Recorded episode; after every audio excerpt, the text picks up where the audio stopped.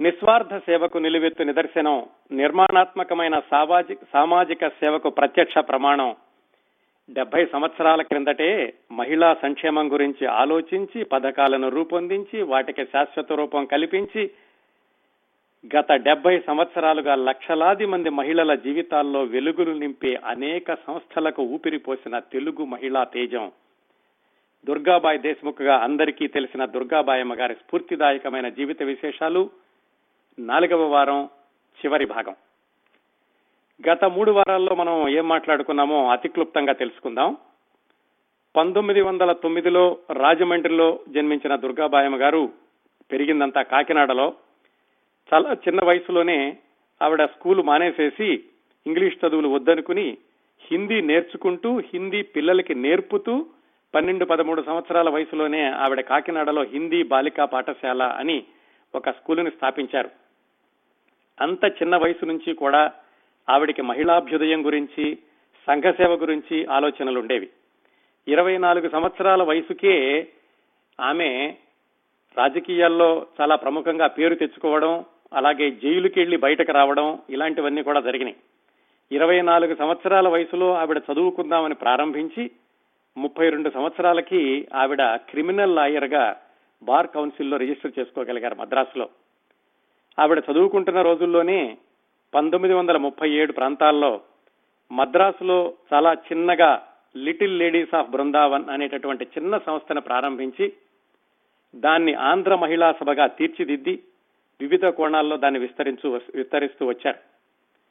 పంతొమ్మిది వందల నలభై ఆరు నుంచి ఆవిడ ఢిల్లీకి కూడా వెళ్ళి అక్కడ ప్రొవిజనల్ పార్లమెంటులో సభ్యురాలిగా కూడా పనిచేశారు. అలాగే భారత రాజ్యాంగ నిర్మాణ కమిటీలో కూడా సభ్యురాలిగా ఉన్నారు. అలా మద్రాసులో సంస్థల్ని కొనసాగిస్తూ ఆవిడ లాయర్గా కూడా కొనసాగుతూ ఢిల్లీలో ఈ కమిటీల్లో కొనసాగుతూ స్వాతంత్ర్యం వచ్చాక ఆవిడ ప్లానింగ్ కమిషన్ సభ్యురాలిగా కూడా ఎన్నికయ్యారు. ఆ ప్లానింగ్ కమిషన్ సభ్యురాలుగా పనిచేస్తున్నప్పుడు అప్పటి ఆర్థిక మంత్రి ఫైనాన్స్ మినిస్టర్ అలాగే ప్లానింగ్ కమిషన్లో మరొక సభ్యుడు అయినటువంటి దేశముఖ్ గారితోటి పరిచయం ఏర్పడింది. సిడి దేశముఖ్. ఆ దేశముఖ్ గారు అప్పటికి ఎలా ఉన్నారంటే ఆయనకి భార్య చనిపోయారు. అప్పటికే ముప్పై సంవత్సరాల కూతురు. ఆవిడ లండన్లో ఉన్నారు. అప్పటికి సిడి దేశముఖ్ గారు దుర్గాబాయమ్మ గారు ఇద్దరు కూడా ప్లానింగ్ కమిషన్లో సభ్యులుగా ఉన్నారు. ఇంతవరకు క్రిందటి వారం మాట్లాడుకున్నాం. ఈ రోజు మిగతా విశేషాలు తెలుసుకుందాం. సిడి దేశ్ముఖ్ గారు దుర్గాబాయమ్మ గారిని గమనిస్తూ వచ్చారు. ఆవిడ యొక్క ధైర్యం ఆవిడ మద్రాసులో చేస్తున్నటువంటి కార్యక్రమాలు అలాగే హిందీలో అనర్గళంగా మాట్లాడడం ఆవిడ ఏ విషయం మాట్లాడినా కానీ స్త్రీ సంక్షేమం గురించి ఈ స్త్రీ శిశు శిశు సంక్షేమం గురించి ఎలాంటి పథకాలు చేపట్టాలి ఇలాంటి వాటి గురించి ఆవిడ నిస్వార్థంగా ఈ పార్లమెంటులో కూడా వాదించడం ఇలాంటివన్నీ సిడి దేశ్ముఖ్ గారు దగ్గరగా గమనిస్తూ ఉన్నారు. ఒకసారి మద్రాసులో ఈ ఆంధ్ర మహిళా సభకి అనుబంధంగా ప్రసూతి వార్డుని ఒకదాన్ని ప్రారంభించి దాని యొక్క ఇనాగ్రేషన్ కూడా సిడి దేశ్ముఖ్ గారిని మద్రాసు ఆహ్వానించారు దుర్గాబాయమ్మ గారు. అక్కడ కూడా ఆయన ప్రత్యక్షంగా దుర్గాబాయమ్మ గారు చేస్తున్నటువంటి సాంఘిక సంక్షేమ కార్యక్రమాల గురించి తెలుసుకోవడానికి అవకాశం ఏర్పడింది. ఆ ఆ మద్రాసు వెళ్ళి రావడం అయ్యాక పంతొమ్మిది వందల యాభై రెండు నవంబర్ ప్రాంతాల్లో పంతొమ్మిది వందల అరవై రెండు నవంబర్ ప్రాంతాల్లో ఒకసారి ఈ సిడి దేశ్ముఖ్ గారు దుర్గాబాయమ్మ గారి ఇంటికి ఫోన్ చేయించారు సెక్రటరీ తోటి. రేపు ఒకసారి మా ఇంటికి రాగలరా? మా కుటుంబ సభ్యులకి మిమ్మల్ని పరిచయం చేస్తాను అని. ఆవిడ ఆశ్చర్యపోయారు. నేనెందుకు పరిచయం చేయాలి? కుటుంబ సభ్యులకి మేమేదో ప్రణాళికా సంఘంలో పనిచేస్తున్నాం కానీ ఆవిడ ఆయన ఇంటికి ఎందుకు ఆహ్వానించారా అనుకున్నారు కానీ పైగా మరి ఆయన అప్పటికే ఆర్థిక శాఖ మంత్రి ప్రణాళికా సంఘంలో సీనియర్ సభ్యుడు కాబట్టి ఆవిడ ఆహ్వానాన్ని కాదనకుండా వాళ్ళ ఇంటికి వెళ్ళారు తొమ్మిది వందల యాభై రెండు నవంబర్ ఐదవ తారీఖున. పంతొమ్మిది వందల యాభై రెండు నవంబర్ ఐదవ తారీఖున సిడి దేశ్ముఖ్ గారి ఇంటికి వెళ్ళారు ఆయన ఆహ్వానాన్ని అనుసరించి. అక్కడికి వెళ్ళేసరికి సిడి దేశ్ముఖ్ గారి అమ్మగారు అలాగే ఆయన యొక్క చెల్లెలు మేనకోడలు వీళ్ళందరూ ఉన్నారు. అప్పటికే ఆయన వయసు అరవై సంవత్సరాలు దుర్గాబాయమ్మ గారి వయసు నలభై మూడు సంవత్సరాలు వాళ్ళిద్దరికీ పదిహేడు సంవత్సరాల వయసు వ్యత్యాసం ఉంది. అక్కడికి వెళ్ళాక ఏదో కాఫీ అది తీసుకున్నారు. వాళ్ళ కుటుంబ సభ్యులందరికీ పరిచయం చేశారు. ఆవిడ ఆశ్చర్యపోతున్నారు ఎందుకు ఇంత ప్రత్యేకంగా పరిచయం చేస్తున్నారు ఆ కుటుంబ సభ్యులకి? అని. అదేపాకి ఇద్దరు మాట్లాడుకుంటూ ఆ వాళ్ళ గార్డెన్ ఏదో ఉంటే అక్కడ నడుచుకుంటూ వెళ్ళారు. అదంతా కూడా గవర్నమెంట్ ఇచ్చినటువంటి పెద్ద బంగ్లా. ఎందుకంటే అప్పటికే ఆయన ఫైనాన్స్ మినిస్టర్ పైగా ప్రణాళిక సంఘంలో సభ్యుడు కూడాను. పదిహేను ఎకరాలు ఉండేటటువంటి విశాలమైనటువంటి స్థలంలో ఒక పది పదిహేను బెడ్రూమ్లు ఉన్నటువంటి పెద్ద బంగ్లా. దాంట్లో సిడి దేశ్ముఖ్ గారు కుటుంబ సభ్యులు ఉంటున్నారు. ఎందుకంటే ఆయన భార్య చనిపోయింది కూతురేమో లండన్లో ఉంది కాబట్టి. సరే అలా తోటలో నడుచుకుంటూ వెళ్ళినప్పుడు ఆయన దుర్గాబాయమ్మ గారితో చెప్పారు. నాకు చాలా ఒత్తిడిగా ఉంటోంది ఈ ఫైనాన్స్ మినిస్టర్గా పనిచేయడం ప్రణాళికా సభ్యుడిగా పనిచేయడమును నేను రాజీనామా చేద్దాం అనుకుంటున్నాను అని. అంటే దుర్గాబాయమ్మ గారు చెప్పారు ఎందుకు అలా అనుకుంటున్నారు? మీకేమైనా సహాయం కావాలంటే ఎప్పుడైనా నన్ను గుర్తుపెట్టుకోండి నేను మీకు సహాయం చేయడానికి సిద్ధంగా ఉన్నాను అని. నా జీవితంలోని శూన్యాన్ని నువ్వు భర్తీ చేయగలవా అని అడిగారు ఆయన. ఆవిడ ఒకసారిగా ఆశ్చర్యపోయారు. ఏమిటి ఇలా మాట్లాడుతున్నారు? అని. కానీ ఆ మాటల్లోని అంతరార్థం తెలిసింది ఆవిడ వెంటనే సమాధానం చెప్పకుండా నాకు కొంచెం సమయం ఇవ్వండి.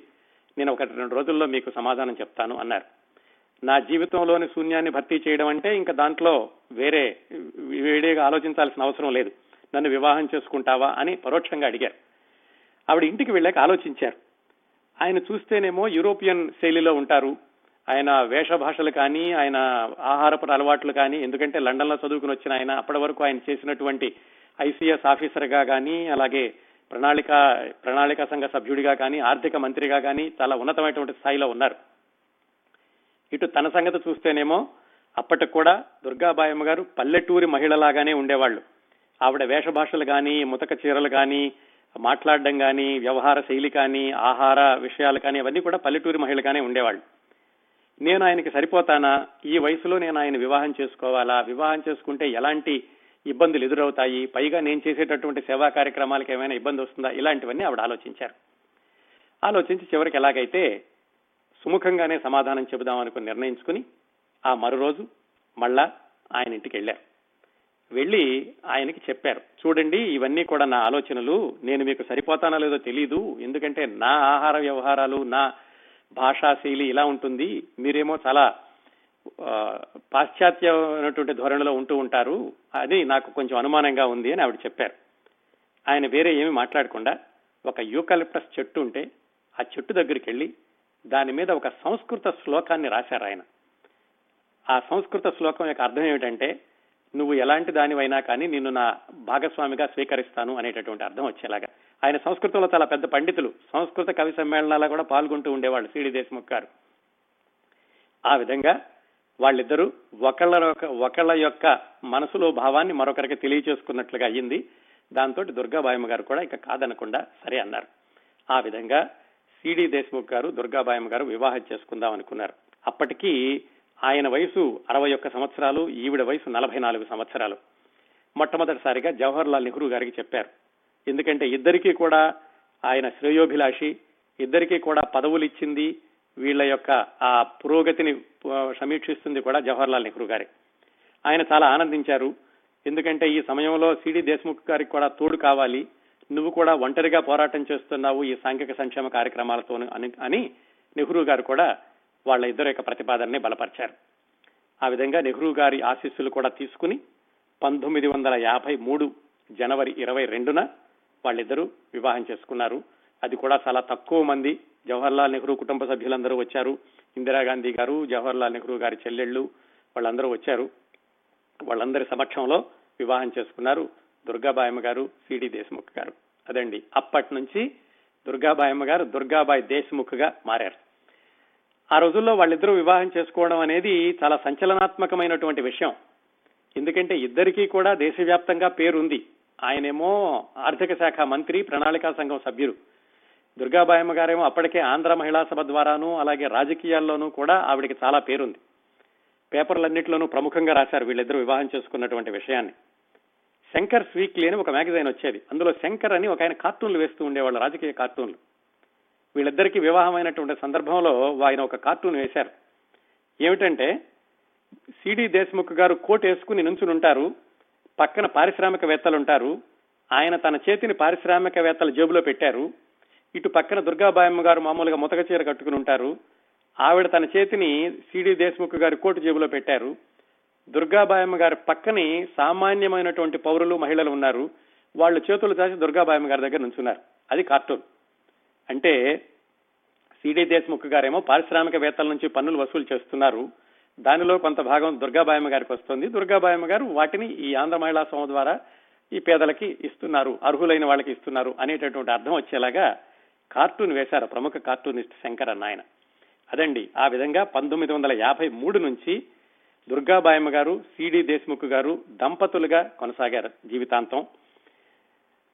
అయితే అప్పటికి దుర్గాబాయమ్మ గారు కేవలం ప్లానింగ్ కమిషన్ సభ్యురాలుగానే కాకుండా సోషల్ వెల్ఫేర్ బోర్డ్ అనే దాన్ని మొట్టమొదటిసారిగా ప్రారంభించి దాని చైర్మన్గా కూడా ఉన్నారు.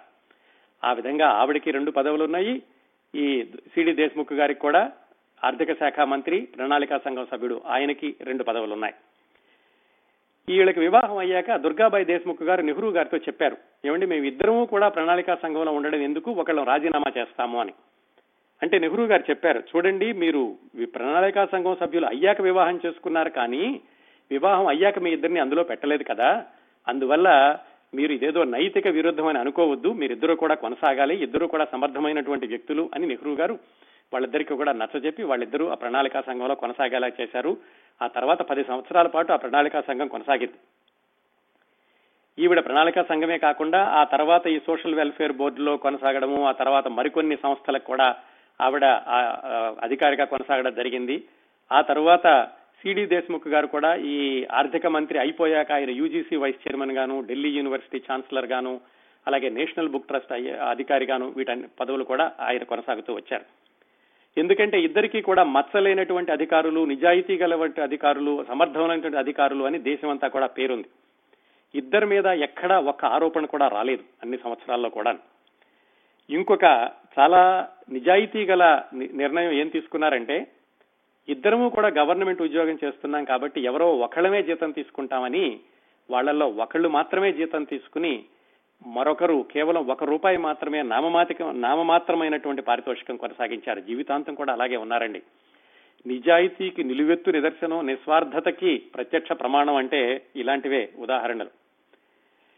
ఈ వివాహం అయిన దగ్గర నుంచి దుర్గాబాయి దేశ్ముఖ్ గారు సిడి దేశ్ముఖ్ గారు కలిసి చేసినటువంటి సంక్షేమ కార్యక్రమాలు అలాగే వాళ్ళ యొక్క వ్యక్తిగత జీవితం రెండు కోణాల్లో చూసినట్లయితే వ్యక్తిగత జీవితం విషయానికి వస్తే వివాహం అయ్యాక దుర్గాబాయి దేశ్ముఖ్ గారు తాను ఉంటున్నటువంటి ఆ నివాసం ఉంటున్నటువంటి క్వార్టర్ని ఖాళీ చేసి వన్ వెల్లింగ్టన్ క్రిసెంట్ రోడ్ అక్కడికి మారారు. అది అప్పటికే సిడి దేశ్ముఖ్ గారు ఉంటున్నటువంటి పెద్ద బంగళా దాంట్లో చెప్పుకున్నాం కదా ఒక మూడు వందల యాభై యూకలిప్టస్ చెట్లు పదిహేడు సర్వెంట్ క్వార్టర్స్ బోల్డ్ అని బెడ్రూములు ఐదు ఎకరాల స్థలం ఇదంతా ఉండేది. ఈవిడ వెళ్ళాక వంట వాళ్ళని కూడా తగ్గించి ఈవిడే కూడా వంట చేయడం అలవాటు చేసు అలవాటు చేసుకోవడం కాదు వంట చేయడం ప్రారంభించారు. అయితే ఆహారపర అలవాట్లో ఇద్దరికీ కూడా వ్యత్యాసాలు ఉన్నాయి ఆయనేమో మాంసాహారి ఈవిడేమో శాకాహారి అయినా కానీ ఇద్దరి మధ్యన ఎప్పుడు ఎలాంటి పొరపచ్చాలు రాలేదు. ఎందుకంటే ఇద్దరి ఆలోచనలు ఇద్దరి యొక్క ఆశయాలు కూడా ఒకే విధంగా కొనసాగిన వివాహం అయ్యాక. అలాగే ఈ ఇద్దరూ కలిసి ఈ ఆర్థిక శాఖ మంత్రి యొక్క బంగ్లాలో నివసించడం భార్యాభర్తలుగా ఉన్నాక అటువైపు నుంచి సిడి దేశ్ముఖ్ గారి బంధువులు ఇటువైపు నుంచి దుర్గాబాయమ్మ గారి బంధువులు అంటే వాళ్ళ అమ్మ తమ్ముడు తమ్ముడు గారి పిల్లలు వారానికి ఒకళ్ళు వచ్చి ఉండడం ఎప్పుడూ కూడా వాళ్ళ ఇల్లు కళకళలాడుతూ ఉండేది. అటువైపు వాళ్ళని ఇటువైపు వాళ్ళని కూడా చాలా ఆదరంగా చూస్తూ ఉండేవాళ్ళు దుర్గాబాయమ్మ గారు. మొట్టమొదట్లో దుర్గాబాయమ్మ గారు అమ్మగారు చాలా అనుమానించారట. ఈయనేమో చాలా యూరోపియన్ స్టైల్లో ఉండేటటువంటి ఆయన ఆయనకి మా అమ్మాయికి కుదురుతుందా? మొట్టమొదటిసారి చిన్నప్పుడు కూడా ఇలాగ ఆవిడ వివాహ విషయంలో పొరపాటు జరిగింది. ఇప్పుడు కూడా అలా అవుతుందేమో అనుకున్నారు కానీ వివాహం అయ్యాక ఆయన్ని కొడుకు కంటే ఎక్కువగా ఆవిడ చూసుకున్నారు. ఆయన కూడా అత్తగారనే కంటే తల్లిగా కూడా కృష్ణవేణమ్మ గారిని చూసుకున్నారు సిడి దేశ్ముఖ్ గారు. అంతేకాకుండా దుర్గాబాయమ్మ గారు చేసినటువంటి ఇంకొక మహత్తరమైనటువంటి కార్యక్రమం ఏమిటంటే వివాహం అయ్యాక తండ్రికి దాదాపుగా ముప్పై సంవత్సరాలు దూరంగా ఉంటున్నట్టు లండన్లో ఉంటున్నటువంటి కూతురు ప్రిమ్ రోజ్ ఆవిడ్ని కినిక అని చాలా ముద్దుగా పిలుచుకుంటూ ఉండేవాళ్ళు. ఆవిడకి ఉత్తరాలు రాసి ఆవిడకి తండ్రికి మధ్యనున్నటువంటి పరపొచ్చాలు సమసిపోయేలాగా చేసి ఆవిడ తండ్రికి దగ్గర చేశారు. దుర్గాబాయమ్మ గారు కేవలం సంఘ సంక్షేమమే కాకుండా మానవత్వం దృష్ట్యా కూడా ఆ విధంగా తండ్రి కూతుళ్ళని దగ్గర చేశారు. మొట్టమొదటి వారం చెప్పుకున్నాం. ఆవిడ ప్రథమ వివాహం చేసుకున్నటువంటి భర్త వివాహం చేసుకున్న రెండవ భార్య ఆవిడని కూడా ఆ భర్త మరణించాక తన దగ్గరికి తీసుకొచ్చి తన శిక్షణాలయంలోనే శిక్షణ ఇచ్చి జీవితాంతం తనతోటే ఉంచుకున్నారు. ఆవిడ మానవత్వానికి అదొక అద్భుతమైనటువంటి నిదర్శనం అండి ఈ రెండు ఉదాహరణలు కూడాను. ఇంకా ఈ దుర్గాబాయమ్మ గారు ఈ వివాహం అయ్యాక ఆ క్వార్టర్లో బగళలో ఉంటూ ఉండగా తనకు ప్రైవేట్ సెక్రటరీగా ఎలిజబెత్ హజరయ్య అని ఒక ఆమెని తెచ్చుకున్నారు.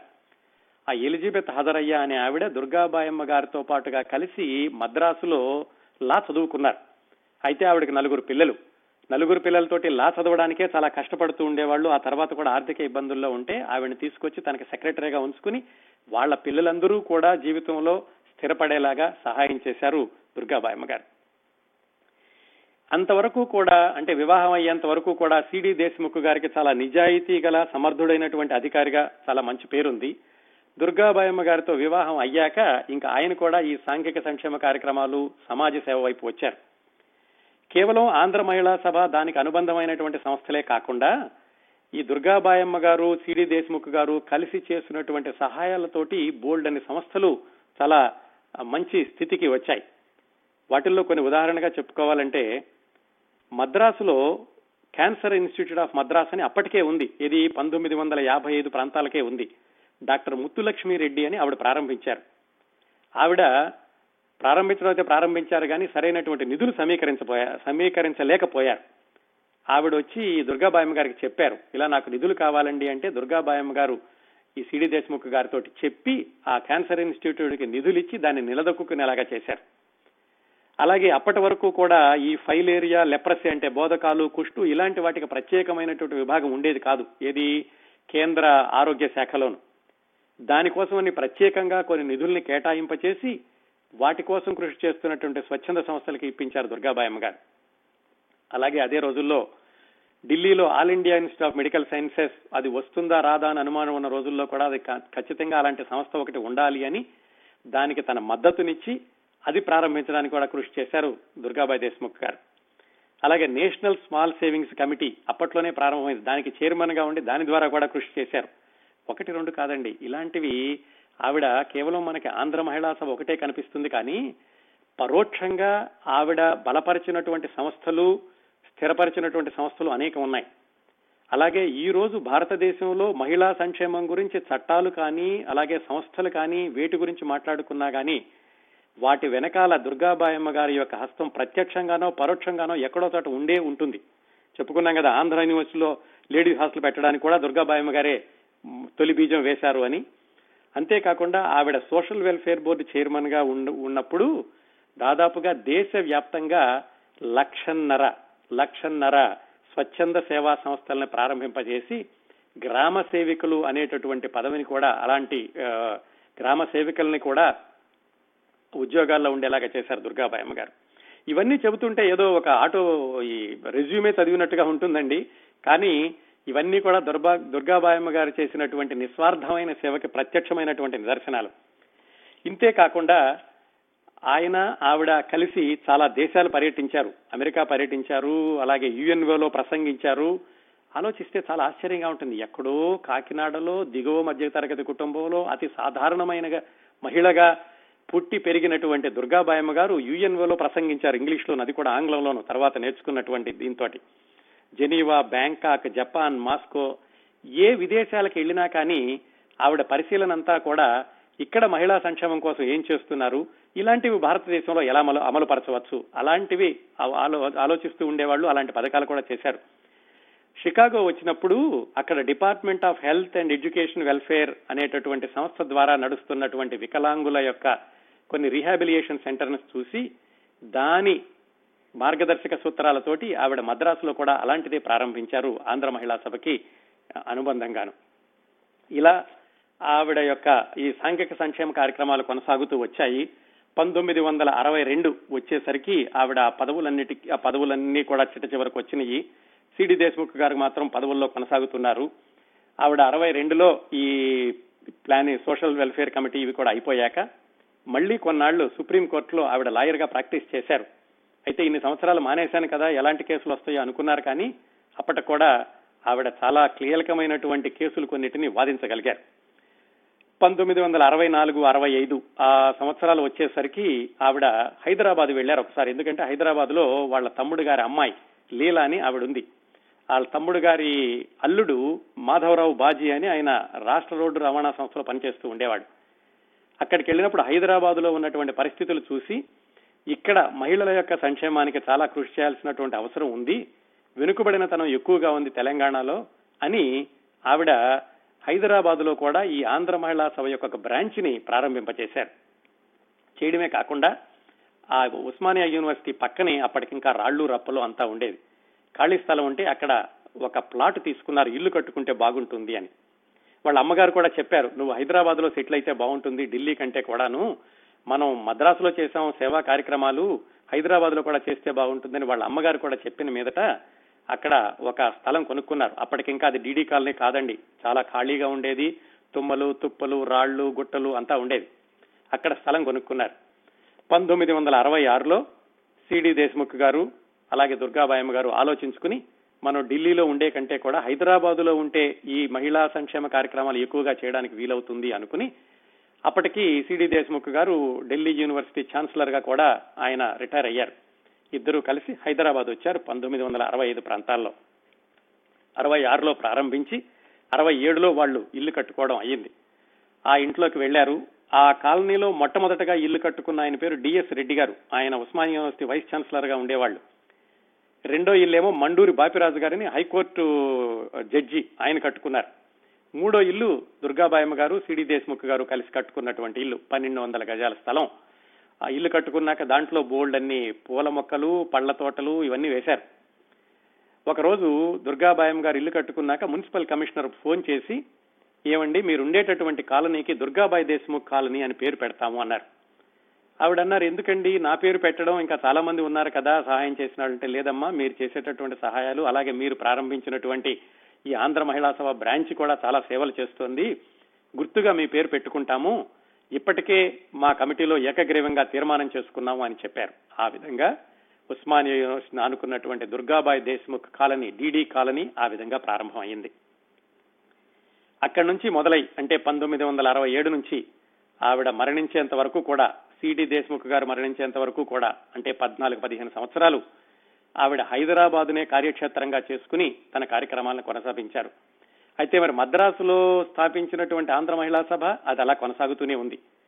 ఆవిడ తర్వాత జీవితంలో నేర్చుకున్నటువంటి పాఠాల్లో ఒకటి చెప్పారు. ఏమిటంటే సంస్థని స్థాపించడం వరకే నా పని సమర్థులైనటువంటి వ్యక్తుల చేతిలో పెట్టడం అంతేకాని దాంతో నేను కలకాలం కొనసాగాలని దాని మీద నా యజమాషినే ఉండాలని అనుకునే దాన్ని కాదు.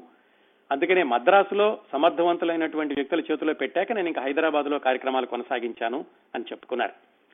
అరవై ఏడు నుంచి ఆవిడ మద్రాసులో ఈ ఆంధ్ర మహిళా సభను విస్తరిస్తూ వచ్చారు. ఆంధ్ర మహిళా సభలేమో విద్యానగర్లో ఉండేది. ఆవిడేమో అక్కడ డీడీ కాలనీలో ఆ కొత్తగా పేరినటువంటి కాలనీ పేరు పెట్టినటువంటి కాలనీలో ఉండేవాళ్ళు.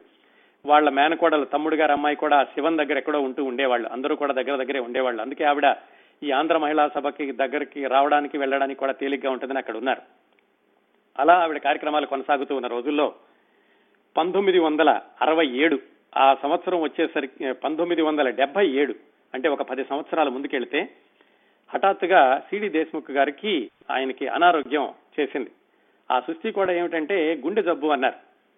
అప్పట్లో ఆ గుండె జబ్బుకి తగినటువంటి వైద్యం చేసేటటువంటి సదుపాయాలు హైదరాబాద్లో ఎక్కడా లేవు. అక్కడ నుంచి బొంబాయి తీసుకెళ్ళాల్సి వచ్చింది ఆయన్ని. బొంబాయిలో టాటా మెమోరియల్ హాస్పిటల్లో ఆపరేషన్స్ చేశారు. దాదాపుగా ఒక నెల రెండు నెలల పాటు బొంబాయిలో ఉండాల్సి వచ్చింది. ఎక్కడుంటారు బొంబాయిలో? బొంబాయిలో కూడా బొంబాయి గవర్నర్ ఎవరో ఒక ఆయన సహాయం చేస్తే అక్కడ ఉన్నారు. ఆవిడ ఆయన హాస్పిటల్లో ఉన్న రోజుల్లో దుర్గాబాయమ్మ గారికి ఒకసారి తన జీవితం ఆలోచించుకున్నారు. అవును నేను ఇంత ఇన్ని సంఘ సేవా కార్యక్రమాలు చేస్తున్నాను. ఇప్పుడేమో ఈవిడికి ఈయనకి అనారోగ్యంగా ఉంది. నాకు వయసు అయిపోతుంది తర్వాత నా జీవితం ఎలా ఉంటుందో ఏమిటో అని ఒకసారి ఆవిడ ఆలోచించుకుని ఈ తన జీవితంలో జరిగినటువంటి సంఘటనలన్నిటికీ కూడా పుస్తక రూపంలో ఇస్తే బాగుంటుంది. మనసు కూడా పరిపరి విధాలు ఆలోచిస్తుంది. అలా కాకుండా ఒక ఎవగేషన్ ఉంటే బాగుంటుంది అనుకుని ఆయన హాస్పిటల్లో ఉండగా బొంబాయిలో దుర్గాబాయమ్మ గారు చింతామణ్ అండ్ ఐ అని ఒక పుస్తకం రాశారు. ఇప్పుడు ఈ నాలుగు వారాలుగా మీకు చెప్తున్న విశేషాలన్నీ ఆ పుస్తకంలో నుంచేనండి. చింతామణ్ అండ్ ఐ అని దుర్గాబాయమ్మ గారు రాసినటువంటి పుస్తకం. ఇవి కాకుండా ఆవిడ మరికొన్ని పుస్తకాలు కూడా రాశారు. ఈ ఆంధ్ర మహిళా సభ ఎలా పెరుగుతోంది? అలాంటిది కూడా రాశారు. ఈ చింతామణ్ అండ్ ఐ అనేది ఆవిడ యొక్క జీవితంలోని విశేషాలు ఎక్కువగా రాశారు. ఎక్కడున్నా కానీ ఆవిడ ఎలా సహాయం చేయాలి ప్రజలకు ఎలా సహాయం చేయాలి ప్రజలకు ఉపయోగపడేటటువంటి కార్యక్రమాలు ఎలా చేయాలి ఇదే ఆలోచిస్తూ ఉండేవాళ్ళు అనుకున్నాం కదా.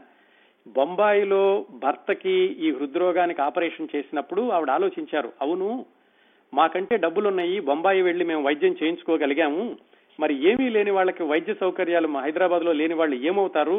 వాళ్ళ ఆరోగ్యం ఆరోగ్యం ఇలాగే ఉండాల్సిందేనా అని ఆలోచించి ఆ ఆయనకి కొంచెం నెమ్మదించాక చికిత్స అయిపోయాక మళ్ళా హైదరాబాద్ వచ్చాక డెబ్బై ఏడు ప్రాంతాల్లోనే ఆవిడ ప్రయత్నాలు ప్రారంభించి ఆంధ్ర మహిళా సభకి అనుబంధంగా ఈ కార్డోవస్క్యులర్ ఈ చేసేటటువంటి చికిత్స చేసేటటువంటి విభాగాన్ని ప్రారంభించారు. ఆ విభాగం ప్రారంభించడానికి కూడా నిధులు ఎలా సేకరించారు ఏమిటి అనేది కూడా వివరంగా రాశారు. ఇవన్నీ కూడా దాతలు ఇచ్చినటువంటి విరాళాలు ఆ తర్వాత గవర్నమెంట్ ఇచ్చిన గవర్నమెంట్ ఇచ్చినటువంటి గ్రాంటు. రెండు సంవత్సరాల్లో కేవలం అంటే పంతొమ్మిది వందల డెబ్బై ఏడులో ప్రారంభించి పంతొమ్మిది వందల డెబ్బై తొమ్మిది కల్లా ఆమె ఆ హాస్పిటల్ యొక్క నిర్మాణాన్ని పూర్తి చేశారు. ఆ రెండు సంవత్సరాల్లో పూర్తి చేసి దాన్ని ఓపెనింగ్ కూడా చేయించారు. ఆ రెండు సంవత్సరాల్లో ఆ కార్డో వాస్కులర్ యూనిట్ని కూడా ఆవిడ ప్రారంభింప చేశాక ఆ తర్వాత మరొక రెండు సంవత్సరాలకే ఆవిడ యొక్క తుది రోజులు వస్తాయని ఆవిడ అప్పుడు ఊహించలేదు. కాకపోతే ప్రతి క్షణం ప్రతి నిమిషం ఆవిడ ఆలోచనలన్నీ కూడా ఇంకా ఏమి సంక్షేమ కార్యక్రమాలు చేయాలి ఇంకా ముందుకు ఎలా తీసుకెళ్ళాలి అనేది. అప్పటికి ఆవిడ నిర్మించినటువంటి సంస్థల యొక్క విలువ ఇది రియల్ ఎస్టేట్ కాకుండా స్థలాలు భవనాలు కాకుండా వాటి యొక్క విలువ కోటి నలభై లక్షల రూపాయలు. పంతొమ్మిది వందల డెబ్బై ఏడులోనండి పంతొమ్మిది వందల డెబ్బై ఏడులో కోటి లక్షల రూపాయల విలువ చేసేటటువంటి సంస్థల్ని ఆవిడ పెంచగలిగారు. అందులో డెబ్బై ఐదు శాతం విరా దాతలు ఇచ్చినటువంటి విరాళాలు ఇరవై ఐదు శాతం గవర్నమెంట్ ఇచ్చినటువంటి ఆ నిధులు. ఇవన్నీ కూడా చెప్పి ఆవిడ ఆ హృద్రోగ హృద్రోగ చికిత్సగా కావాల్సినటువంటి విభాగాన్ని ప్రారంభింపచేశారు.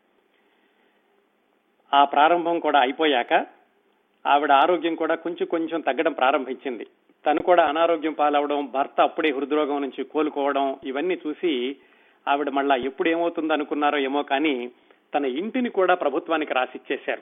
ఎంత త్యాగమో ఆలోచించండి. జీవితంలో ఏమీ మిగుల్చుకోలేదు ఆవిడ. పదకొండు సంవత్సరాల వయసు నుంచి కూడా ప్రతి క్షణం మహిళల గురించి పరోపకారం సంఘసేవ దాని గురించి ఆలోచిస్తూ ఇన్ని సంస్థల్ని స్థాపించి వాటిని ప్రభుత్వానికే దారాదత్తం చేసి ఇంటిని కూడా గవర్నమెంట్ కే రాసిచ్చేశారు. ఆవిడ బ్రతికి ఉండగానే ఏమీ ఉండకూడదు తనదంటూ తను ఇచ్చిందంతా కూడా సంఘసేవకి సమాజానికి మహిళాభ్యుదయానికే అనుకుంటూ ఆ ఇల్లు కూడా రాసిచ్చేశారు ఆవిడ.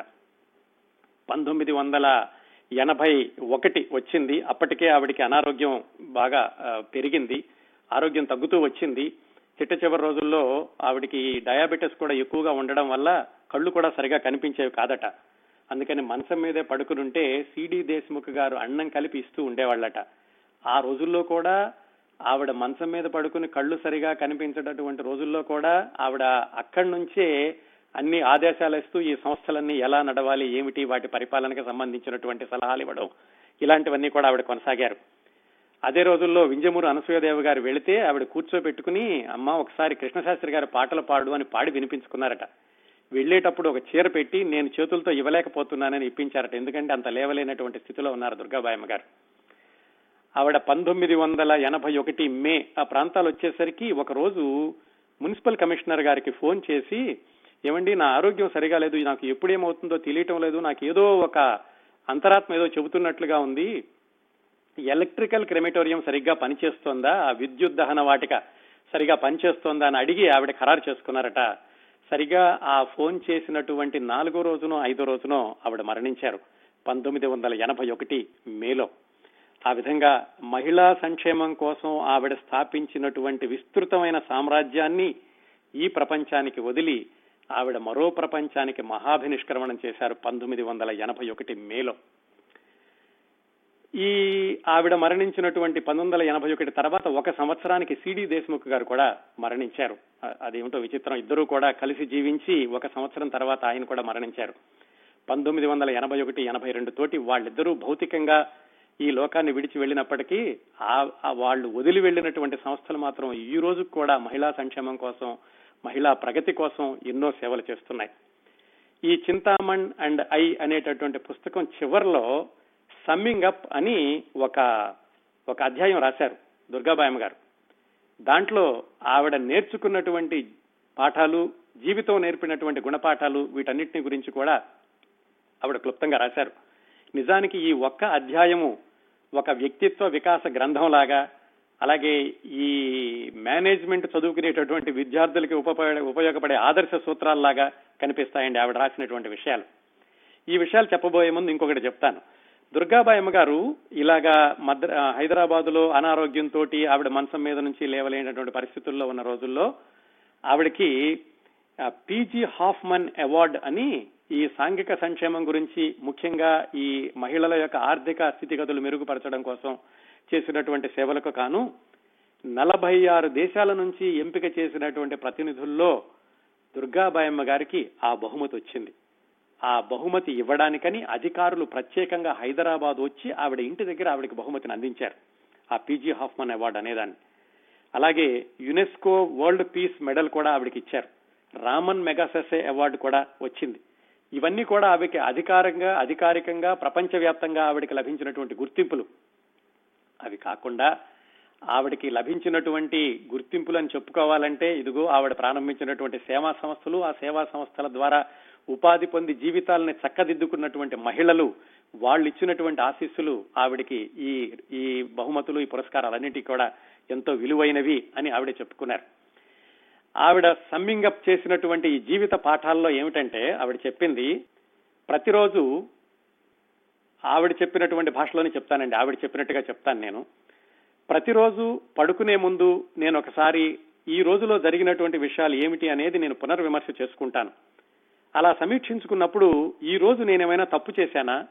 ఎవరి మీదైనా కోపగించుకున్నానా? ఆ కోపం అనవసరంగా కోపగించుకున్నానా? ఇలాంటి దాన్ని ఎలా సరి చేసుకోవాలి ఈ తప్పులు పునరావృతం కాకుండా ఎలా ఎలా చేసుకోవాలి అని ప్రతిరోజు కూడా పడుకోబోయే ముందు నేను సమీక్షించుకునేదాన్ని. ఆ విధంగా నన్ను నేను మెరుగుపరుచుకుంటూ వచ్చాను. చేసే సంక్షేమ కార్యక్రమాలైనా కానీ నాకు ఎప్పుడూ అంతా సుఖంగానే జరిగింది. ఏమి ఇబ్బందులు లేవు అని చెప్పడానికి లేదు. ఈ రాజకీయాల్లో ఉండగా ఎదురు తిరిగే వాళ్ళు అలాగే ఈ ప్రణాళికలకు ఎదురొచ్చేవాళ్ళు చాలా మంది ఉండేవాళ్ళు. వాళ్ళనన్నింటినీ కూడా ఆ సమస్యలన్నింటినీ కూడా పరిష్కరించుకునే క్రమంలో కొంతమందితో తగాదాలు కూడా వచ్చేవి. వాటన్నింటినీ పరిష్కరించుకునేటప్పుడు కూడా నేను మానత్వాన్ని కోల్పోకుండా ఉంటున్నానా లేదా అని నేను ప్రతిక్షణం సమీక్షించుకునేదాన్ని అని ఆవిడ రాసుకున్నారు. ఇంకో విషయం ఏం చెప్పారంటే ఏదైనా కానీ సంస్థని కానీ మనుషులతో కానీ బంధాలు కానీ అనుబంధాలు కానీ శాశ్వతం అనుకోకూడదు. ఈ ప్రపంచంలో ఎవ్వరూ శాశ్వతం కాదు. ఎవరు ఎప్పుడు వెళ్ళిపోతారో తెలియదు అందుకనే ఈ డిటాచ్మెంట్ అనే దాన్ని పెంచుకుంటూ ఉండాలి అని చెప్తూ అందుకని నేను మద్రాసులో నేను ఆ సంస్థను స్థాపించాక తర్వాత ఎప్పుడైనా వెళితే కూడా మద్రాసులో నేను ఆంధ్ర మహిళా సభలో అందరూ సందర్శకులు కూర్చునేటటువంటి సిమెంట్ బెంచ్ మీద కూర్చుని మిగతా వాళ్ళతో మాట్లాడేదాన్ని. నాకు కావాలంటే అక్కడ పైన ఏసీ ఆఫీసులో కూర్చుని మాట్లాడొచ్చు కానీ నాకు ఒకసారి దాన్ని స్థాపించి ప్రజలకు ఇచ్చేశాక నాకు దాని మీద ఇంకా మమకారం అధికారం ఉందని నేను అనుకోలేదు. నేను కూడా మామూలు సందర్శకురాలనే అందుకని మామూలు సిమెంట్ బెంచ్ మీద కూర్చుని మాట్లాడేదాన్ని. ఈ డిటాచ్మెంట్ అనే దాన్ని జీవితాంతం నేను మనసులో కొనసాగిస్తూ వచ్చాను అని చెప్పుకున్నారు.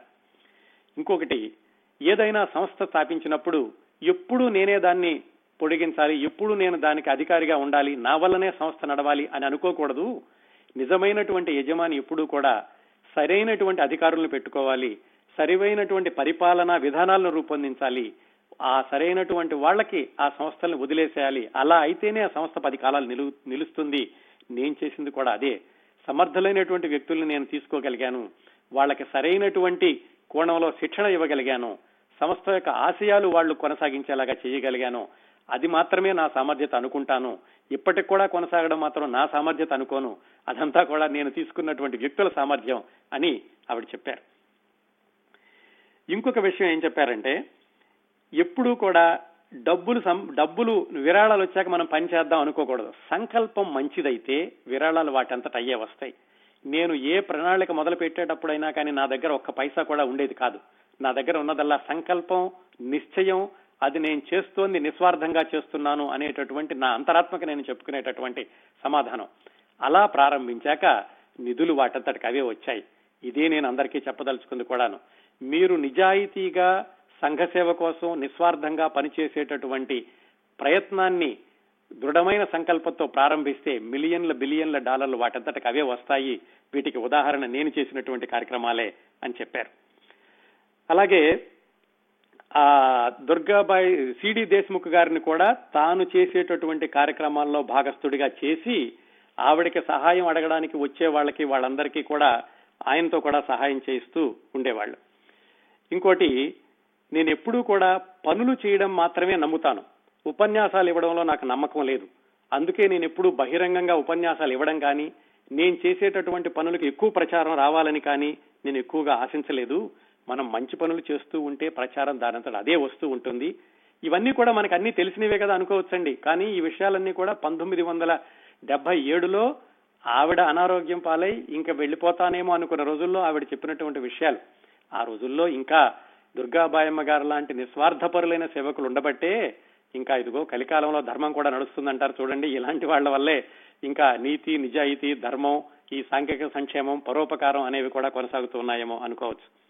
ఆ రోజుల్లో ఆవిడ రాసినటువంటి పుస్తకంలో ఇవన్నీ చెప్పింది. ఇంత చెప్పి ఆవిడ చేసినటువంటి పనుల గురించి ఏమన్నారంటే నేను చేసింది చాలా తక్కువ. సముద్రంలో నీటి బొట్టు మాత్రమే. చేయాల్సింది చాలా ఉంది. ఈ మహిళలకి నా చేతనైనంత వరకు నేను చేయగలిగాను.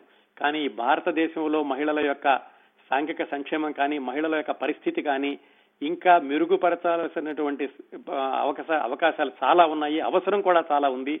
దీన్ని ముందుకు తీసుకెళ్ళడానికి సంస్థలు కూడా తీవ్రంగా పనిచేయాలి అని చెప్పారు. ఇంకొక విషయం ఆవిడ చెప్పింది. ఈ జీవితంలో నేను నేర్చుకున్నది ఇన్ని సంస్థలు స్థాపించడంలోనూ వీటిని ముందుకు తీసుకెళ్ళడంలోనూ వీటన్నింటిలో కూడా నేను నేర్చుకున్నది ఏమిటంటే patience is virtue tolerance is virtue ఓపిక ఉండాలి సహనం ఉండాలి జాలి దయ కరుణ ఉండాలి. ఆ ఉన్నప్పుడు మాత్రమే ఇలాంటి పనులు చేయడానికి సాధ్యమవుతుంది అని చెప్పారు. చిట్ట చివరగా చిట్ట చివరి సెంటెన్స్ ఆవిడ రాసింది ఏమిటంటే we have try to live according to certain principles which we value and life has given us ample rewards మనం కొన్ని సత్యాలని కొన్ని ధర్మాలని నమ్మి నిజాయితీతో జీవితాన్ని కొనసాగించేటప్పుడు జీవితం మనకు అన్ని ఇస్తుంది. ఏం కావాలో అన్ని ఇస్తుంది. అదే స్వార్థం కోసం అలాగే అంతా నాకే కావాలి అనుకుంటే వెళితే ఏం జరుగుతుందో తెలియదు కానీ నిస్వార్థంగా చేసినప్పుడు మాత్రం జీవితం ఇవ్వాల్సినవన్నిటినీ కూడా జీవితమే ఇస్తుంది అని చిట్ట చివరి వాక్యంతో ఈ పుస్తకాన్ని ముగించారు. మాట్లాడే రాళ్ళు అని ఒక పుస్తకం రాశారు. ఐ థింక్ ఆ టాకింగ్ స్టోన్స్ ఆర్ సంథింగ్ అలాంటి పేరు ఉంటుందండి. దాంట్లో ఈ ఆంధ్ర మహిళా సభ యొక్క పురోగతి గురించి చాలా వివరంగా చెప్పారు. అలాగే సిడి దేశ్ముఖ్ గారు కూడా చాలా పుస్తకాలు రాశారు. ఎందుకంటే ఆవిడ ఆయన ప్రణాళిక సంఘంలోనూ ఆర్థిక శాఖ మంత్రిగాను అలాగే విదేశాల్లో కూడా తిరిగి వచ్చారు కాబట్టి ఆయన కూడా చాలా పుస్తకాలు రాశారు. ఆయన సంస్కృతంలో కవిత్వం రాస్తూ ఉండేవాళ్ళు. సంస్కృత కవితా సమ్మేళనాల్లో కూడా ఆయన పాల్గొంటూ ఉండేవాళ్ళు. ఈ విధంగా దుర్గాబాయమ్మ గారు అలాగే సిడి దేశ్ముఖ్ గారు వివాహం అయ్యాక ఆ సాంఘిక సంక్షేమ కార్యక్రమాల్ని ఒకళ్ళతోడు ఒకరుగా కొనసాగించారు. ఒక్కసారి దుర్గాబాయి దేశ్ముఖ్ గారి జీవితాన్ని వెనక్కి తిరిగి మొత్తం సమీక్షించుకుంటే మూడు కోణాల్లో చూడొచ్చండి దుర్గాబాయి దేశ్ముఖ్ గారి జీవితాన్ని. ఒకటి ఆవిడ జీవితం అంతా అంతా అంటే నూటికి నూరు శాతం. సామాజిక సేవ మహిళా సంక్షేమం కోసమే ఖర్చు పెట్టారు. చివరికి కట్టుకున్న ఇంటి ఆవిడ కావాలని కట్టుకున్న ఇంటిని కూడా ఆవిడ ప్రభుత్వానికే ఇచ్చేసి వెళ్ళిపోయారు దేశముఖ్ దేశముఖ్ గారు కూడా అదే తోవలో ప్రయాణించారు. సొంత లాభం కొంత మానుకు పొరుగువాడికి తోడుపడబోయి అన్నాడు ఒక కవి. దుర్గాబాయమ్మ గారు మాత్రం తమ లాభాన్ని పూర్తిగా మానుకుని ఏది నాది కాదు నేను చేసేదంతా ప్రజల కోసమే ముఖ్యంగా మహిళల కోసమే అన్నట్లుగా ఆవిడ సేవ చేశారు. అది ఒక కోణం. రెండో కోణం ఆవిడ భర్తతో కలిసి చేసినటువంటి కార్యక్రమాలు మిగతా సంస్థలకి ఇచ్చినటువంటి సపోర్టు. అలా అవి ఎక్కువగా అవి రికార్డు కాలేదు. ఆంధ్ర మహిళా సభ గుర్తొస్తుంది కానీ దుర్గాబాయి దేశ్ముఖ్ గారు చేసినటువంటి భర్తతో కలిసి మిగతా సంస్థల యొక్క పురోభివృద్ధికి అవి నిలదొక్కుకోవడానికి ఆవిడ చేసినటువంటి సహాయ కార్యక్రమాలు చాలా తక్కువగా కనిపిస్తూ ఉంటాయి. అవి కూడా ఇద్దరు చేశారండి. ముఖ్యంగా IAS Indian Institute of Statistical Statistical Sciences దానిని నిలదొక్కుకోవడానికి కూడా సిడి దేశ్ముఖ్ గారు చాలా సహాయం చేశారు. అలాగే ఐఐపిఎం అని Indian Institute of Professional Management అనుకుంటాను. దానిని కూడా శాఖలు విస్తరించడానికి దానికి కూడా ఈ దేశ్ముఖ్ గారు సహాయం చేశారు. National Committee on Girls and Women's Education అని దాని తరఫున భారతదేశం అంతా కూడా లేడీస్ హాస్టల్స్ పెట్టారు. దానికి కూడా దుర్గాబాయం గారు చైర్మన్గా ఉన్నారు. ఇలా ఆంధ్ర మహిళా సభే కాకుండా ఆవిడ విడిగా చేసినటువంటి కార్యక్రమాలు కూడా చాలా ఉన్నాయి. ఇంకా ఆంధ్ర మహిళా సభ గురించి మనం చెప్పుకోవాల్సిన అవసరం లేదు. ఆంధ్ర మహిళా సభ దానికి అనుబంధంగా పెరిగినటువంటి సంస్థలు ఇవన్నీ కూడా ఆవిడ చేసినటువంటి మూడవ కోణం అని చెప్పుకోవచ్చు. ఆవిడ ప్రభుత్వానికి ఇచ్చేసినటువంటి ఆవిడ సొంత ఇల్లు ఆ డీడీ కాలనీ ఉన్నటువంటి ఇంట్లో ప్రస్తుతం మహిళా లా కాలేజీ నడుస్తున్నట్లుగా తెలిసింది. అది ఏమైంది అని తెలుసుకునేటటువంటి ప్రయత్నాలు చేశాను. ఎవరో చెప్పారు అందులో లా కాలేజీ నడుస్తుంది ప్రస్తుతం అని.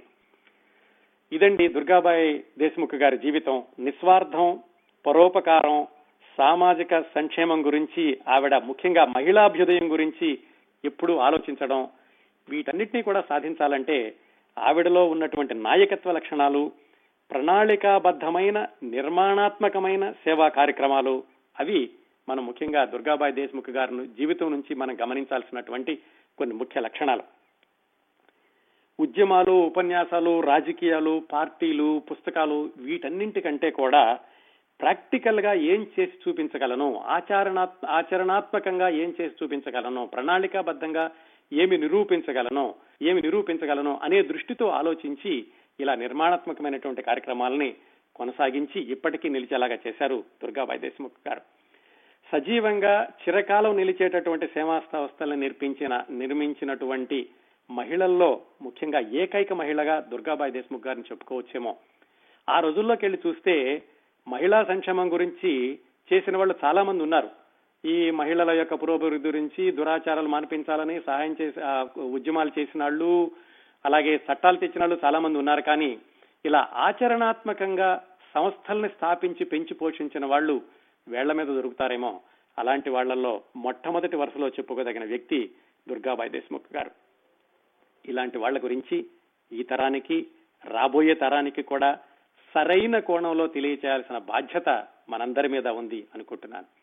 సరైన కోణం అని ఎందుకు అంటున్నానంటే ఇలాంటి వాళ్ళ గురించి చెప్పేటప్పుడు ఏదో వాళ్ళ బయోడేటా చెప్పినట్టుగా వాళ్ళు చేసినటువంటి సేవల యొక్క జాబితా కాకుండా వాళ్ళ జీవితంలో వాళ్ళు ఎంత నిబద్ధతతోటి పనిచేశారు ఎంత నిస్వార్థతతోటి పనిచేశారు ఎంత కమిట్మెంట్ తోటి పనిచేశారు అది చేయడం వల్ల వాళ్ళకు వచ్చినటువంటి ఇబ్బందులు ఎలా అధిగమించారు? ఈ కోణంలో ఈ తరానికి ముందు తరాలకి కూడా దుర్గాబాయమ్మ గారి లాంటి వాళ్ళ జీవిత విశేషాలని మనం తెలియచేయాల్సినటువంటి బాధ్యత మనందరి మీద ఉందనుకుంటున్నాను. ఇదండి దుర్గాబాయి దేశ్ముఖ్ గారి స్ఫూర్తిదాయకమైనటువంటి జీవిత విశేషాలు గత నాలుగు వారాలుగా వింటున్నాం. ఈ వారంతో ఈ కార్యక్రమాన్ని ముగిద్దాం.